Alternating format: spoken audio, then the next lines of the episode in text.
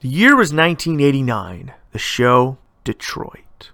What better place to bring back an iconic legend from Carroll Shelby with the help from Bob Lutz? Their new concept car for the Detroit Auto Show that year was going to turn some heads. It was going to become an instant American classic. But would Chrysler Corp, who had just come through bankruptcy, greenlight the project? Would they gamble on a product which utilized an engine from a company they had just purchased? When the millions of fans poured in their reviews of that concept, Chrysler Corp made their decision. They gambled on it, and for the next 25 years, they won the battle. Unfortunately, Safe would bring this product down, but during its time and in its first generation, it was the most powerful American built sports car of its time. Yes, we're talking about the original 1989 Dodge Viper concept and how that concept spawned an American classic with the Viper.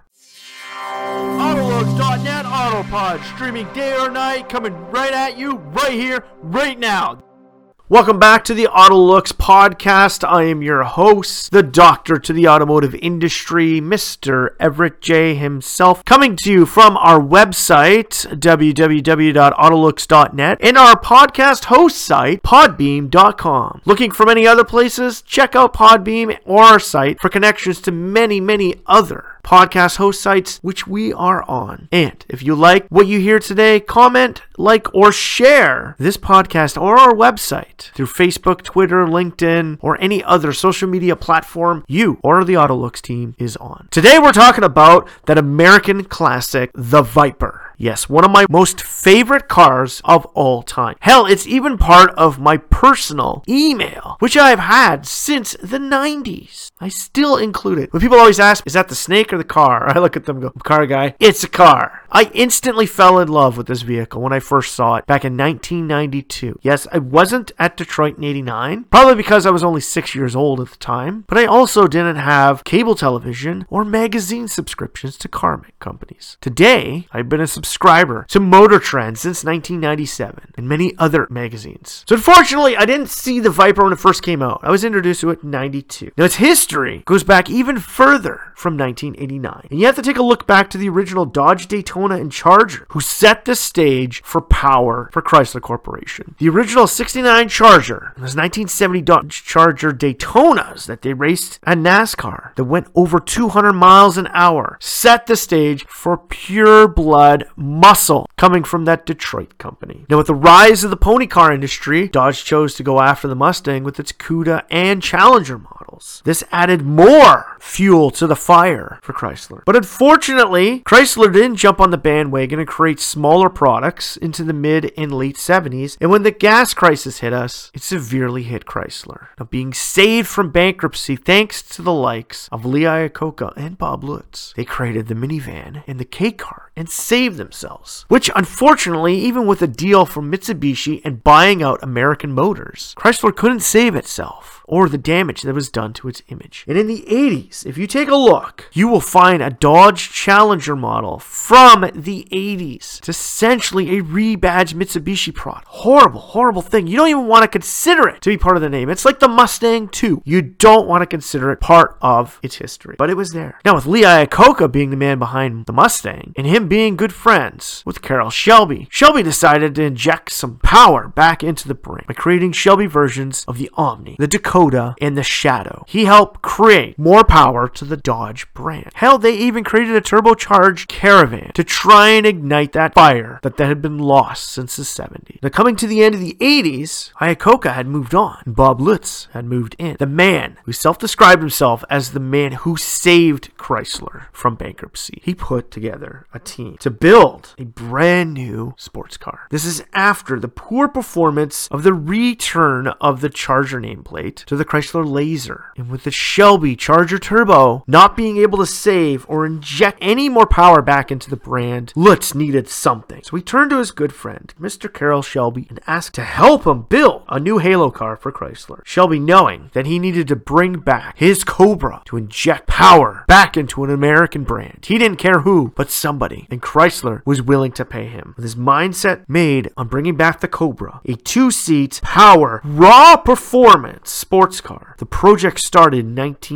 1988 to build this brand new product. In 1989 in Detroit, we all got to see that product. We got to see two versions of it, of the concept Dodge Viper RT10. In its original iteration, it came as a roadster and a targa top. Targa top stayed on to the first generation, which was followed up by its coupe model. The roadster only came out when the second generation arrived in the early 2000s. Now, the targa top was greenlighted due to the heavy response. The initial prototype utilized a Chrysler built V8. But since they owned Lamborghini at the time and they had just cast a new V10 engine for the Dodge Ram trucks, they felt that this power might source might be a lot better. Unfortunately, that V10 cast for the Ram trucks was a little too heavy for a sports car, but Lamborghini was working on a sports car version of that same V10. Owning them, they decided to utilize that power source to go inside their new Viper. And this is all happening right around the development time for the Lamborghini Diablo. Yes, that went with the V12. But the V10 that Lamborghini had been working on, Chrysler picked up, slapped it inside of the original Dodge Viper. Naturally aspirated 8 liter, 400 horsepower V10 with a 6 speed manual was the original offering. No automatic. A lack of basic electronic driving aids like ABS made it hard to handle. It was essentially a balls to the wall type of car. 400 horsepower from a V10 in 1989. Hitting the streets was incredible, especially with mated with a 6 speed manual and no traction or electronic controls at all. The very first production car built of the Viper was driven by Carroll Shelby himself at the Indianapolis 500 in 1991. In 1991, November, the production version was finally released for consumer reviews and initially began sales in January 1992 in America. In Canada, we didn't get it until 1994, but we still saw it in 92. Most of the concept design had originally stuck with the production form. Targa top was there. Now, the full glass windshield had changed and the top had been risen up, but not much has really changed between the original concept from 89 and the production version in 92. But the original offering was almost a concept car, as it did not offer door handles, roll up side windows, or even an actual roof. They had side exhaust ports and cheap plastic side windows, which were quickly installed along with its foldable targa top cover, which is very similar to what the Wrangler has. And even with these cheap add ons, the Viper still grew in popularity and became an instant American classic. In 1996, Dodge released the GTS Coupe, bringing back the old Shelby Daytona form to the Viper. The RT10 was updated to 415 horsepower, and the exhaust was moved to the rear due to a few complaints from customers burning their legs. This wouldn't show up until the third generation. But by 1996, when the GTS Coupe emerged, side windows and a fiberglass top were now standard, even on the RT10 targa top. In 1997, Dodge surprised us once again. With the rise in sales of the Viper and increased demand for the product, Dodge saw new market that they wanted to expand into. And with having money from the brand new Intrepids, Dodge Rams, and even the Neon helping boost their bottom end, Dodge was looking for more ways to make money. And in 1997, they brought us the Copperhead concept with a V6. It was a roadster that was going to be made to compete against the Mazda Miata and the Honda S2000. Unfortunately, this never saw the light of day, besides concept. I've actually seen the thing in real life. Had they brought it out, they would have had a snake pit, a Viper, and a Copperhead. This product could have been useful for helping Dodge move into more of a sports car appeal. But unfortunately, a new Intrepid was on the way, and Dodge needed money. The same year, in 97, the GTS Coupe incorporated a double bubble roof, so you can actually wear helmets inside of the car so you can go to the racetrack. Yet again, the next year they raised the horsepower to 450.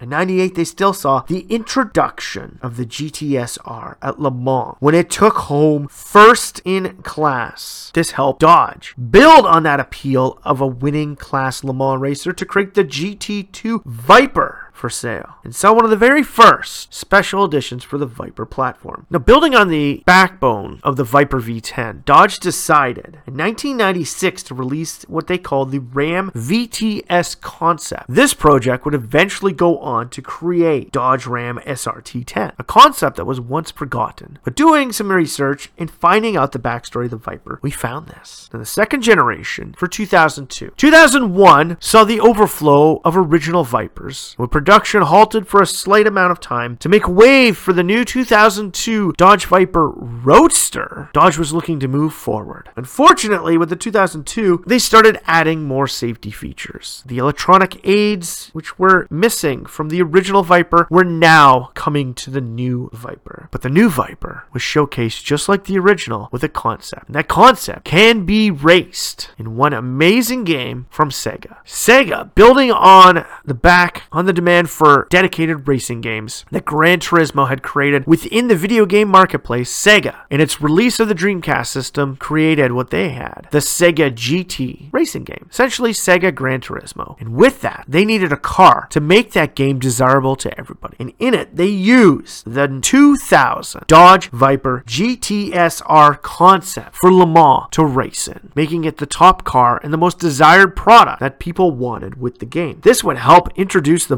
Viper in its second generation to the world, similar to how Gran Turismo introduced the Skyline to everyone. The unfortunate thing is, the GTSR would never become an actual racing car. Now, into its third generation, second design generation, power was increased. A new 8.3 liter 500 horsepower V10 was added to the now SRT10 Roadster and the GTS Coupe model. The Roadster was in. A lighter aluminum chassis would have been developed for this, but was shelved due to financial constraints at Chrysler. Now, this chassis was built in collaboration with Mercedes. If you have ever seen an SLS AMG Mercedes, thank a Dodge Viper. Daimler Benz had owned them at that time, owning them since 1998. The second generation, well, third generation, second design of the Dodge Viper helped spawn a new Mercedes model. Similar to that, how the SLK created the Chrysler Crossfire. But like we said, going back, in 96, Ram built the VTS concept. In 2004, we saw the Dodge Ram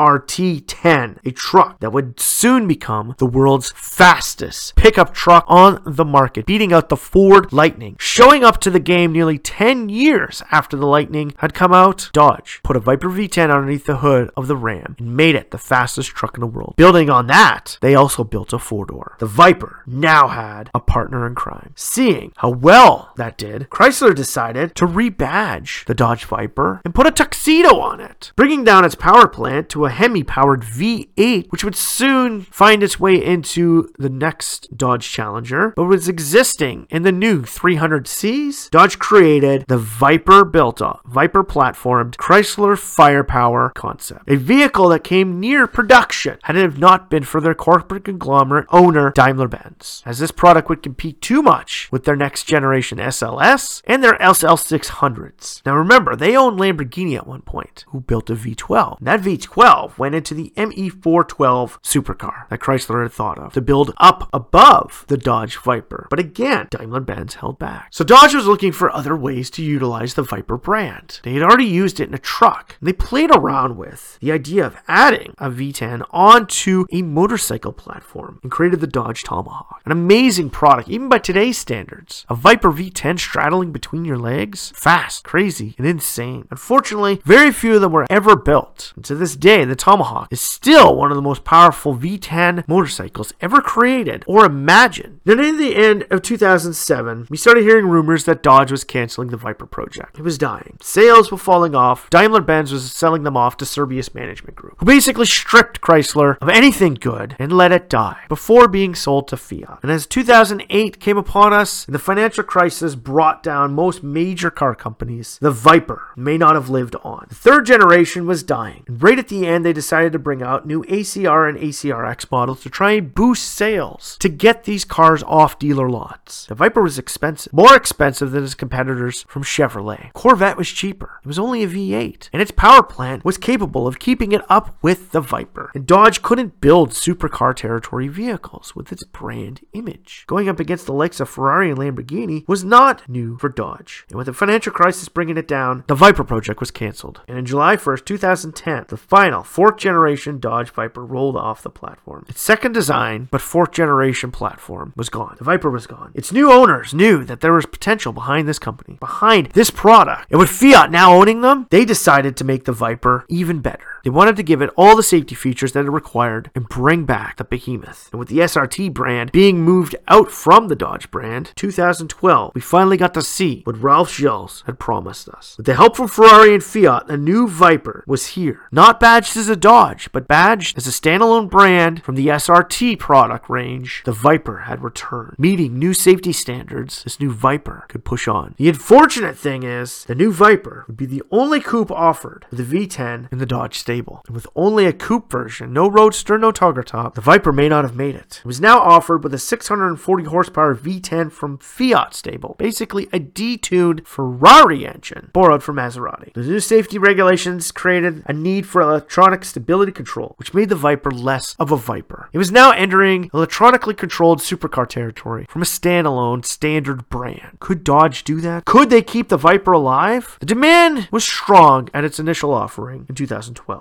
In 2014, the Viper was moved back to the Dodge lineup as the SRT brand was disbanded and returned back to an aftermarket label. In 2016, we saw the introduction from VLF Automotive utilizing the Viper for their Force One sports car. Essentially, the Force One was VLS take on the Chrysler Firepower, a luxury version of the Viper. Limited to just 60 units, the Force One almost had its day in glory until 2017. In 2017, Fiat said, due to new safety regulations and the cost of transforming the brand new Viper platform, which was only five years old at that time, the Viper would die. They were phasing out the product, and with massive declining sales, the Viper would be killed off. In its fifth generation, not achieving any more than a thousand unit sales per year, 2017, August 31st, Conner Avenue plant closed for Dodge Viper production. No Roadster, no Targa Top. A whole slew of special editions followed it, but unfortunately, the Viper was done. Like its competition from Ford with the GT, the Viper went after the supercar market, but being from a car company known for building sedans, small cars, and even trucks, Dodge couldn't keep the Viper going. With 30,000 cars produced from 1991 to 2017 and a measly 12 miles per gallon, the Viper was a product only set for a very small niche part of the marketplace. And being that it had a V10, which is more expensive to produce than a V8, the Viper essentially had its battleground out for it. Had Dodge had moved the fourth generation into a Hemi V8, they could have put it in the same territory and price range as the Corvette, not the Medina, Gallardo, or Carrera territory. Essentially, over its lifetime, the Viper was always destined to die out. And being that it surpassed the Lamborghini Countach in time frame, it did live a healthy life. The Viper did live a great, illustrious life, but unfortunately, with the cost of its power plant, it was always destined to die out. And considering that Dodge could get more horsepower and better performance figures out of its Hemi V8 underneath the hood of the Dodge Challenger Demon, there was no hope that the Viper could survive. Could it return? It could. But like the final generation, it will never be the same. It requires more safety requirements, which will bring down the fun factor. And if you talk to people who have owned Vipers, original first generation Vipers, they will tell you there is nothing more exhilarating than pushing the gas of an original 92 Viper and just feeling that raw power on the ground. And through its generations, the Viper has gone through three differentiated logos. They had Sneaky Pete, Fangs, and Stryker. Each generation of design had its own dedicated logo. One fall down to the Chrysler brand that the first generation was sold in Europe. Second generation never really made waves into the European marketplace, and the third design generation didn't even make it. The second generation Viper was never called a Viper in Europe. It was called the SRT 10 due to the fact that somebody had actually registered and owned the Viper name. Now, the Viper has had a few friends along the way. Like we said, the VLF Automotive Force 1. They've also utilized the Viper platform to build the Alfa Romeo Zagato TZ3 Stradale, the Bristol Fighter, the Devon GTX,